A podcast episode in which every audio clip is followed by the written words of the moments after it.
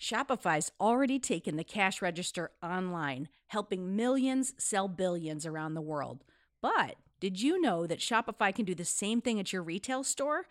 Give your point-of-sale system a serious upgrade with Shopify. Shopify POS is your command center for your retail store. From accepting payments to managing inventory, Shopify has everything that you need to sell in person. And with Shopify, you get a powerhouse selling partner that's going to effortlessly unite your in-person and online sales into just one source of truth. You're going to be able to track every sale across your business in one place and know exactly what's in stock. You could connect with customers in-line and online. And Shopify, it's going to help you drive store traffic with plug-and-play tools built for marketing campaigns. So we're talking about TikTok to Instagram and beyond. Get hardware that fits your business, take payments by smartphone, transform your tablet into a point-of-sale system, or you can use Shopify's POS Go mobile device for battle-tested solutions.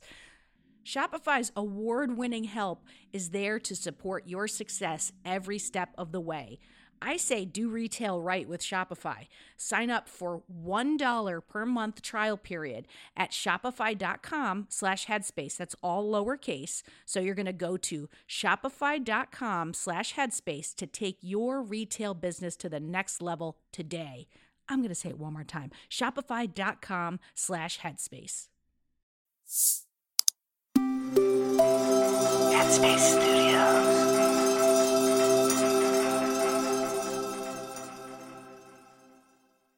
And I just share a quote that someone said to me when I was in the thick of it, which was, "Grief is just love with no place to go." Have you ever wished you had a wise meditation teacher on speed dial? Someone you can call after a long day. Someone you could lean on for their advice. Someone to listen and help you to see things differently. Welcome to Dear Headspace. Hello, everyone. I have to say, I am so excited to be here for another episode of Dear Headspace. And that's a podcast where I sit down with a Headspace meditation teacher and we answer your questions. I am Robin Hopkins, and I am lucky enough to be sitting alongside Eve. Hi, Eve. Hi, Robin. It's so nice to be back. I know. Well, I wanted to start before we got into our questions. And I wanted to talk about the question, like, how are you? Because it's like really answering it. I've started answering it really honestly to people. And I think I'm throwing a lot of people because I'm saying things like, I don't know. I mean, good. And everyone just looks at me like really weird. So I wanted to hear, like, how are you really? And then your thoughts on the question. That question made me think of a amazing therapist. And she says, how are you really, really, really? Oh. And then you're like, oh, okay. By the third really, you're like, I guess I have to actually answer. Yeah, I mean, I'll be honest. Things have been really difficult, actually. I've had a really bumpy start to the year, and some days have been easier than others. My mum's going through cancer treatment. So that has been really tough to navigate, and being far away just comes with a whole host of other challenges as well. Yeah. It's just hard seeing someone you love so much suffer, and there's just so many unknowns. That's a lot. That's a lot. Yeah. And then throw in on top of that, I also had a breast cancer scare recently. You did. So that was pretty scary. But all was okay? It was, yeah. It was a long wait after biopsies and things. And so I just want to take this opportunity. I recognize that I am in a position where I can use my voice that could potentially impact others. And so from me to everyone out there, please check your breasts on a regular basis. Yes. I was completely blindsided. I'll be honest, I hadn't really been keeping on top of that. Well, I think a lot of things went by the wayside with COVID. Like those regular appointments just kind of were like, you know what? I don't want to put myself in that situation. It can wait. I'm young. But with breast cancer, it's just age is often not a factor. Yeah, exactly. I mean, one of my closest friends had breast cancer at 32. Probably folks in the UK may know one of the Peloton instructors, Leanne Hainsby, has just announced that she's dealing with breast cancer. Oh, she did. She's like one of my favorites. Yeah. And, you know, I really am denied about sharing, you know, my experience. But if that means that one or two people will go and get themselves checked, yeah, then that means it's worth sharing. And I really wouldn't want anyone to go through what I went through recently. So yeah, please check. I think you're all in this health space and you're coaches and you're out there and you're rallying for people with your voices and what you do when you run a meditation or when you run a course, but you have a life that's happening behind the microphone. Yeah. And, you know, I think it's easy to forget sometimes. Yeah, absolutely. From an outside perspective, easy to perhaps assume that because of the work that I do or that people in this space do, that we are maybe somehow immune to challenges and difficulties. Well, she's a mindful teacher. She should never get mad or upset or anxious. Yeah. No. That's just not true. Well, and I especially love that you're sharing this because it's the start of Women's History Month right now.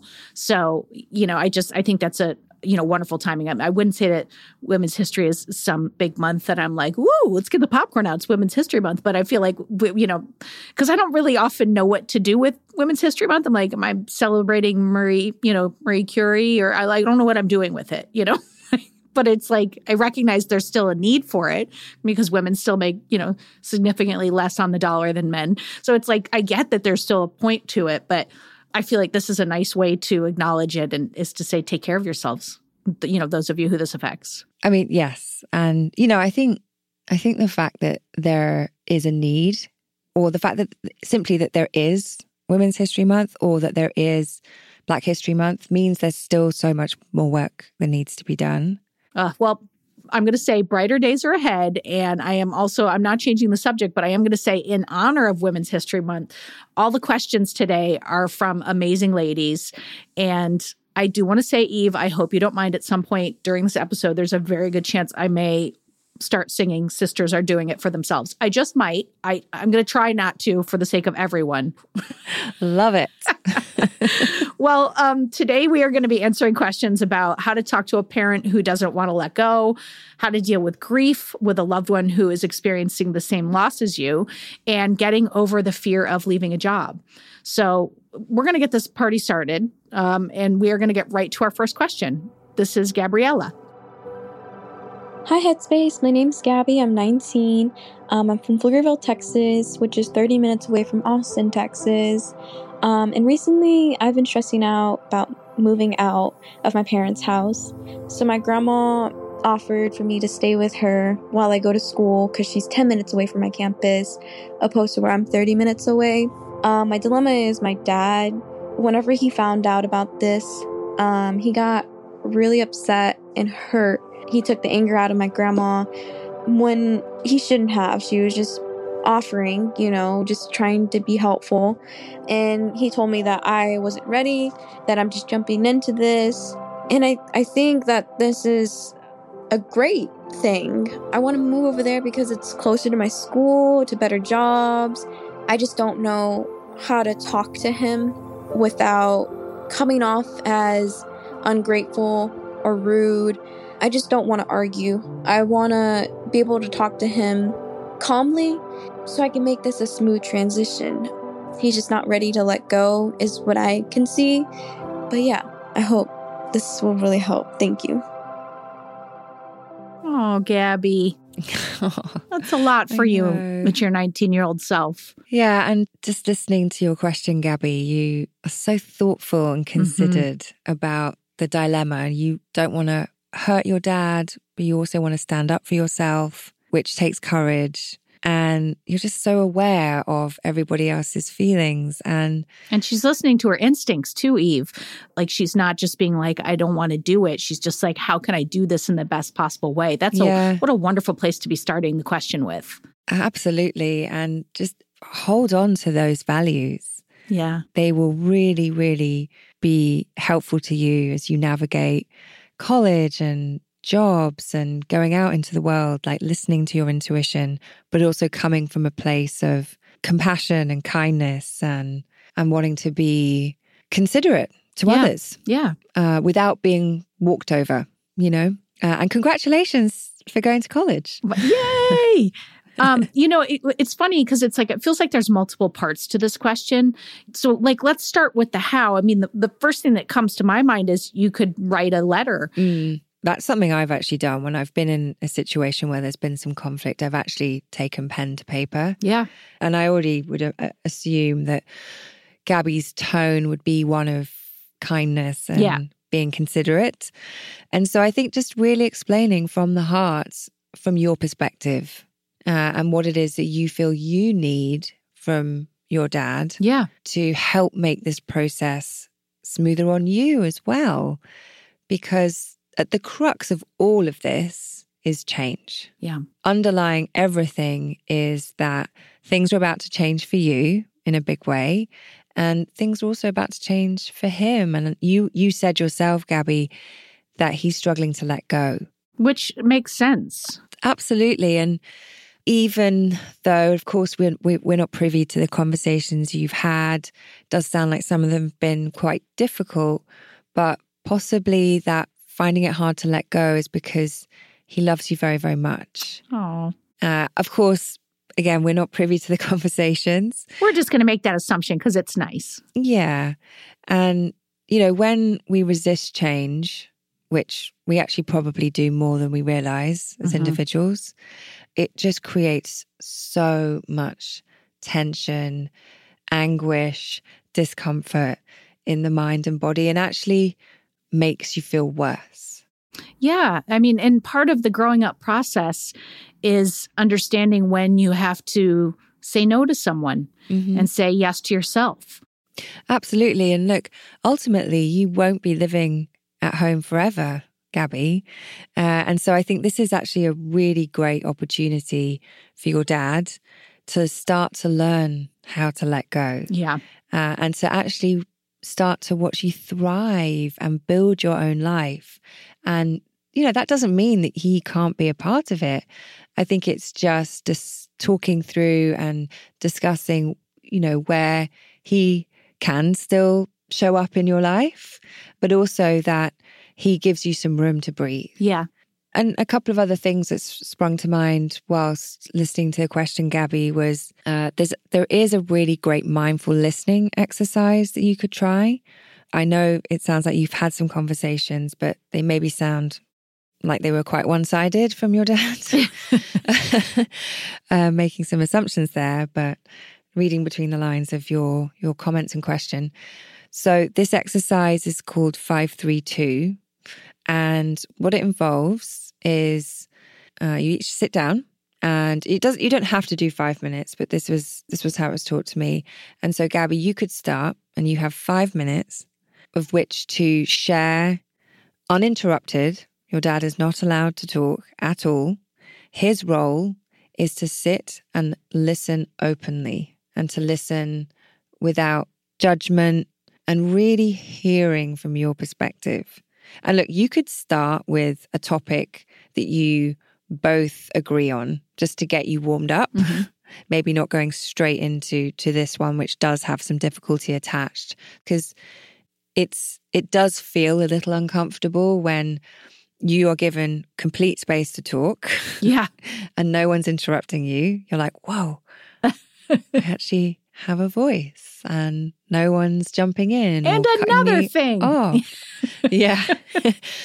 And then your dad has 3 minutes to repeat back to you what he heard, not his view on the situation, not his judgments, not his opinions, simply. So for example, it might be, what I heard you say, Gabby, is that you love when we go on hikes together because you feel really connected to us and it's a chance for you to share a passion that you both have, which is hiking. And I'm just making that up, but you get my gist. And then you have 2 minutes to make any corrections. If he maybe misheard something, you say, actually, no, that's not quite what I said. This is what I said. So it's a little bit involved and it does take a little bit of practice and patience. And then you then get to a chance to hear his perspective, and then you listen openly without judgment, and then you repeat back what you heard. This just really helps you both to see each other's perspective without casting your own judgments and opinions. That's amazing. That's such a great format, and it's so simple, and it's so, you know, it's so concise. You know, you're young and you should be out there and exploring and making friends and living your life, and do not feel guilty about that. Absolutely. Yeah. And this is one of those questions where I really mean it, Gabby. I hope that you have this conversation. It goes really well. And I hope you, like, I don't know, send us a picture of you in your new digs, you know, like at campus happy, because that's what I'm envisioning for you. Yes, I am as well. And there's a really lovely animation actually that we have in the Headspace app, which is called Impermanence and Change. It's very short, maybe just over a minute, but this might help you both understand change, and in particular for your dad, to help him reframe that change isn't always bad. Actually, it can be really beautiful and positive and open up a whole host of opportunities. So definitely check that out as well. And we also have a navigating change course in the app as well. Well, good luck, Gabby. We can't wait to hear how it all turns out. Yes, please let us know. And yeah, do take care. All right, let's head into our second question from Haley. Dear Headspace, this is Haley calling in from Maryland with a question about grief.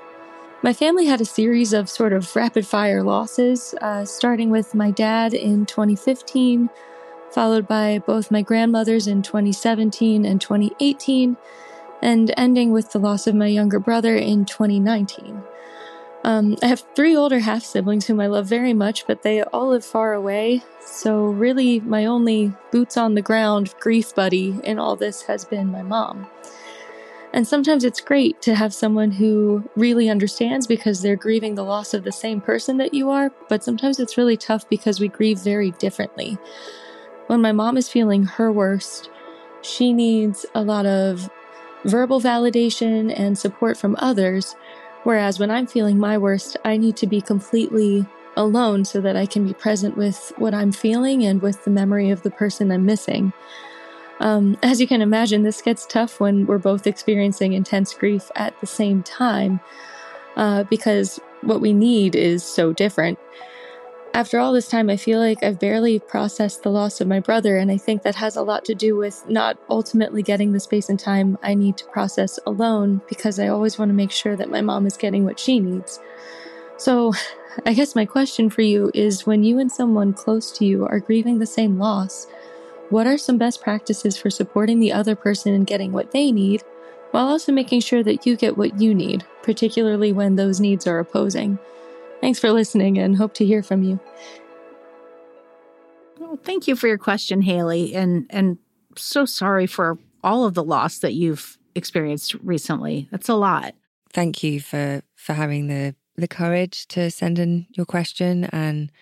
But first and foremost, we, of course, will get to the crux of your question, but it's really important that you're getting the support that you need, and that might need to come from outside of your family. Yes. Outside of the relationship with your mom. And, you know, I get the sense that you're kind of holding the fort, being the one who's closest to your mom, but you've encountered loss back to back, and that isn't going to leave very much room to process what's happened. And again, without knowing the exact details, there's a very high chance you may also have undergone some trauma associated with these losses. And so you might already be doing this. And if you're not, I would really, really, really encourage you to seek out a grief counselor. Mm-hmm. I was super, super resistant to that. But I think the thing I was most scared about, terrified me, was that I was actually going to have to talk about how I was feeling. Yeah. And would have to face the loss. Yep. I'd have to face the pain and the heartbreak that I was feeling, but it helped so much. It also helped me to navigate how my husband was processing the loss of his dad. Yeah. But also my mum and my sister. You know, we were in this like thick soup, which it sounds like you are as well, of just a lot of heartbreak and sadness and grief. And like you said, people all process their grief differently. So you, like I tend to just go back to work and shove everything down and then try to to-do list things. But then there are other people who sit around and cry. Yeah, absolutely. And, you know, I did a similar thing. When I got back to work, I just threw myself into tasks and projects and lists, and it kept me very busy. But unfortunately, I also fell to pieces because I wasn't allowing myself the time to process and to heal and to accept what had happened. And that also then meant that I would lash out. Mm-hmm. I would distance myself from others, which wasn't healthy. And so having an impartial person who can make sense of all of that, who isn't necessarily so close, you know, within the family, because like you said, your mum is in it too. Yeah. And naturally you want to take care of your mum. And, you know, my sister and I were the same with my mum, but that also meant that we weren't necessarily able to navigate and process what we were going through as well. Well, I mean, like how many times have you heard the airplane metaphor in our lives, like a million, about you have to put the oxygen mask on yourself first before you put it on your child. And it's the same thing. Yeah, 100%. And it reminded me of, I think I read it in a book called It's Okay to Not Be Okay. Mm-hmm. And it's around grief. But essentially what the author was saying is that you can't be all things to all people all the time. And so you can't be all things to your mum all the time, and neither can she for you. So, you know, I think, and again, of course, it's going to really depend on how comfortable you both are with talking about maybe getting some additional help. You know, I know my mum was quite resistant to seeing a grief counsellor. She hadn't really ever had therapy, you know, different generation. And so it can be really, really scary. But having someone who's trained in grief support can just really help to navigate that thick soup. Yeah. I use that analogy because it's almost like you're wading in, it's not soup, it's like thick mud. Yes. I also think, outside of the grief counselor, if that's uncomfortable or perhaps maybe like too pricey, there are, you know, support groups that are that where you can go for. And I think they're incredibly specific. And I remember on a previous episode with Dora, she said if you live in a town where maybe you're not familiar, to check in with the local hospital, and they may have some information of groups that are nearby. But I think sometimes, like, especially if you're a person who doesn't feel comfortable, like Eve is talking about with her mom, just hearing other people processing it and being like, oh, I'm not alone. That person's going through something very similar. That can really, I think, it can lighten the load sometimes. Absolutely. And a lot of the times these support groups are free. Yeah. Based on a community level. And you touched on such an important point there, Robin, around not feeling like you're the only person who's navigating grief. And it reminds me of, like, I lost both my parents younger than all of my friends. And now a lot of my friends are starting to experience that with their parents. Mm-hmm. And I had one friend who said to me, you know, I'm so sorry I wasn't there for you. I didn't know. Like, I didn't know. And I said, that's okay. How would you know? You hadn't experienced it. And I said, just pay it forward to someone else. So there might be also people in your life that you can talk to that have experienced loss. That's a shared experience. And I find friends to be really helpful just as a space to talk about it as well. Absolutely, Robin.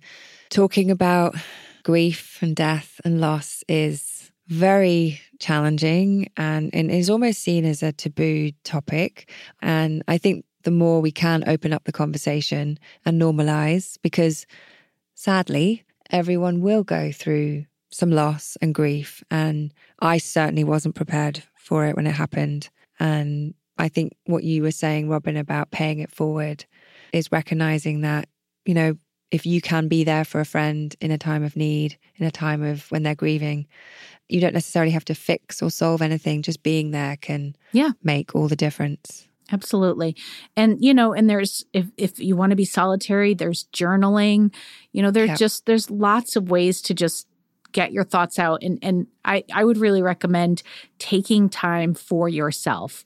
Go do things that fill you up and bring joy and love and light in, especially when you're feeling at a threshold. Absolutely. And something we also found helpful as a family, and again, will vary but depending on your family, but planning some fun things to look forward to together that maybe involve your half-siblings that are a little bit further away. You know, we planned little trips, we did some excursions, you know, every few months or so. It was really helpful having little things to look forward to. And of course, sometimes that would bring with it lots of tears and sadness, but it also brought a lot of joy and love, and you know, we were able to feel connected together as a family. And that's not to say you're ignoring what is happening, but what it does is it starts to slowly expand out that really tight circle of grief. Yeah. And then maybe starting to involve some family friends or some of your mum's friends, encouraging her to go out and do things that she enjoys on her own or with some friends. You know, I think that was what my mum found the hardest, was to get used to doing things without him. Yeah. And so little by little, you know, I actually think my mum now has a better social life than I do. Not kidding. Go ahead, Eve's mom. Go ahead. Yeah. I mean, even with everything that she's going through right now, she's constantly, you know, she'll be playing cards with friends online, and she'll be going for tea here. And, you know, she's getting out and about, but it took some time. That didn't happen straight away. And so I think encouraging that for your mum could be helpful as well. And I just share a quote that someone said to me when I was in the thick of it, which was, grief is just love with no place to go. And just holding that, it's love for yourself, it's love for the person, as you navigate this time, Haley. And we also have a course in the Headspace app on grieving, which you and your mum might find helpful. It's a 30-day course led by Andy. I've done it. It really, really helped, both in processing my grief, but also helping me to understand, you know, what my mum was going through, my sister, my husband, knowing that we all grieve differently. Yeah. Yeah. Well, good luck, Haley. We are with you, and we hope, you know, that the grief lessens and you're able to move through this. Yeah. And go gently, Haley. My heart is with you. All right. So let's get to our third and final lady of the day. Here we go. This is Laura. Hi, my name is Laura. I'm living in Ireland, and I've been working for a company for more than 3 years now. The company is going through a lot of changes at the moment. They're going to move to another county, which means that I will have longer commute. And on top of that, the working atmosphere is not great. It's pretty toxic, and I feel that there's a lot of unfair things happening around.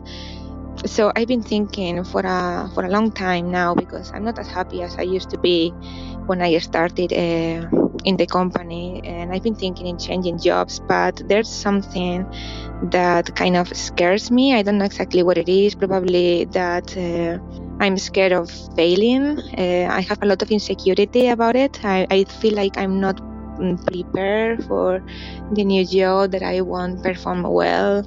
So I would like some advice from you guys to help me deal with these insecurities and take the step and move on. Thank you. Oh, thank you for this question. I have to tell you, this is one that I relate to. This is like plus 1, 1, 1, 1, 1, 1, 1. I just left a business partnership fairly recently. And there was a lot of reasons that I needed to leave the partnership, but I had so much fear of like, what if this is the best I'm going to do? What if I'm not going to, I'm not going to be successful outside of this partnership? What if? And they were all fear-based. And I had to recognize that in order to leave. And when I left, so many better things showed up, but the fear, I stayed for a long time, like several years longer than I should have because of fear. Yeah, fear can be so paralyzing. This really makes me think of before I joined Headspace many years ago now, but I used to work in advertising, and for a few years it was a lot of fun. I got a lot out of it. But like you, I also worked at a company where the culture was not supportive and pretty toxic. And that only increased the stress and anxiety I was already experiencing from working insane hours and feeling just undervalued. And I was in that same place that it sounds like you are, Laura, where I thought, well, first and foremost, I didn't feel like I even had the time to look for another job because I was just so paralyzed by this state of I won't be good enough. No one else is going to want to hire me. You know, what if I fail at my new job? What if I get fired? Like all these, like Robin was saying. It's like the devil you know. It's like not great, but you know it and you can work it. So you can stay there. Yeah, exactly. And you know, reading between the lines here with your question, but I get the sense from you that you really care a lot about doing a good job. And not everyone does. Yeah, that is very true. Let's be real about that. You know, and I think that probably speaks to the fact that you're working with some people who maybe where your values are just really misaligned. And very often though, our gut instinct is right. Yes. And our intuition that something isn't quite right, it's normally because something isn't quite right. And, you know, we actually talked about this in our first question with Gabby, that change can be really scary. Yes. And naturally we'll resist change. But what Robin said, and I really, really believe this, having been through it myself multiple times over, is that actually making a change can open you up to a whole host of opportunities. Like if I hadn't have left my job in advertising and taken a massive gamble at the time to join this tiny startup called Headspace, where there was like 10 people, I wouldn't be sat here today having this conversation with Robin, with you, answering your question. You know, by the way, I wouldn't be here had I not left that partnership. Right. I would not have been able to take this job full time, and I wouldn't be hosting this podcast. Exactly. And sometimes when difficult things happen and we have to make difficult decisions, it can feel like no positive can come from it because we're really grappling with that decision. But actually, when you do make that change or make that decision, it can be so freeing. Yeah. And so something that sprung to mind when I was listening to your question, Laura, was maybe write down the values that are important to you from a company, because it does sound like where you currently are that there's maybe some misalignment. And look, of course, in a working situation where we're going to work with people that we find difficult, that are challenging, we'll have to do work that we maybe don't always enjoy, that maybe is boring sometimes, that isn't, we're not totally passionate about. That's all normal. That's all very normal. Yeah. But if deep down, if there is a real misalignment in terms of values, like how you feel supported, empowered, inspired, encouraged, valued, heard, if they are all consistently not happening, that might be a good indication to start at least just looking at what else is out there. And I want to add on to what you said, Eve, about writing down what you're looking for. I think that's wonderful because it's like, to me, the beginning of kind of putting it out into your energy out toward what you want. But I also would say to you, Laura, to write down all the amazing things you bring as a worker. Like I call it like the Robin Hopkins one sheet. Like whenever I'm feeling down, I start my one sheet of all the things that I know that I bring. And Every time I do that exercise, I'm surprised. I'm like, oh yeah, I forgot I do that. Oh, I forgot I do that. So I think that's a really great place to start. Oh yeah, I love that suggestion. And if you find it hard writing about yourself in the first person, write as if you're talking about your friend Laura. Oh, that's a good idea. All of the amazing things that she brings to the table, both in your personal life, but also, professionally as well. Yeah. Things you're proud of, accomplishments, challenges you've overcome. Because I sometimes when I write, there can be that little bit of a barrier up there sometimes. Yeah. And if you haven't done an exercise like that before, just reframing it can be helpful. But I love that idea. And you'll be so amazed at how wonderful you are. Yeah, I know. We already know how wonderful you are. And if you add a section 2 of all of the accomplishments that you did at your job, I think like those 3 components, knowing what you're looking for in a company, knowing all that you bring as a person and accomplishments that you've done, you are well-versed to begin talking to people about your next move.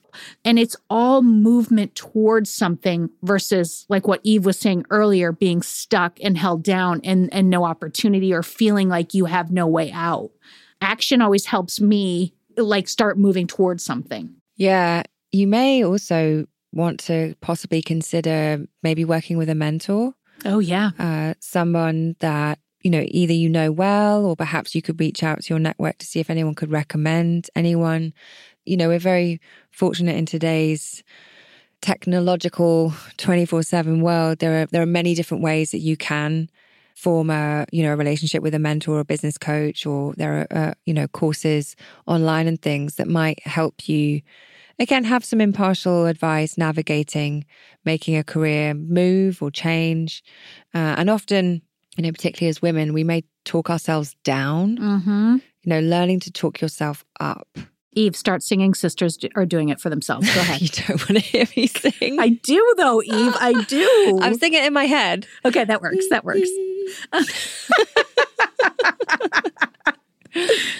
But yeah, maybe if you have some PTO, maybe just take a few days off just to give yourself a little bit of space. You mentioned there would have to be a different commute to this other office. Maybe try that commute. And if it feels awful, which it may, that's also another indication of, is this something I want to do every day? Yep. Because I've been in that situation where it's fine. I'll listen to podcasts and I'll speak to friends. Audiobooks. Exactly. And then no. No, you're just miserable in bumper traffic. You feel very resentful of the time that is being taken away from you.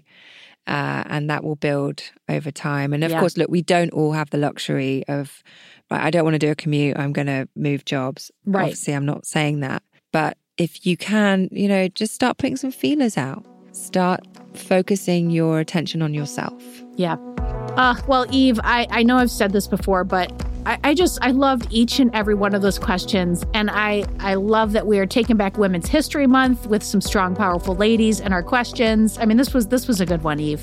It really was. And the thing that stood out to me with all their questions was just their level of awareness, their consideration, their thoughtfulness, both for other people, but ultimately they were looking out for themselves. And I think that is just so empowering. And I would encourage anyone listening, do the same. Absolutely. So thank you, Gabby, Haley, and Laura for your questions.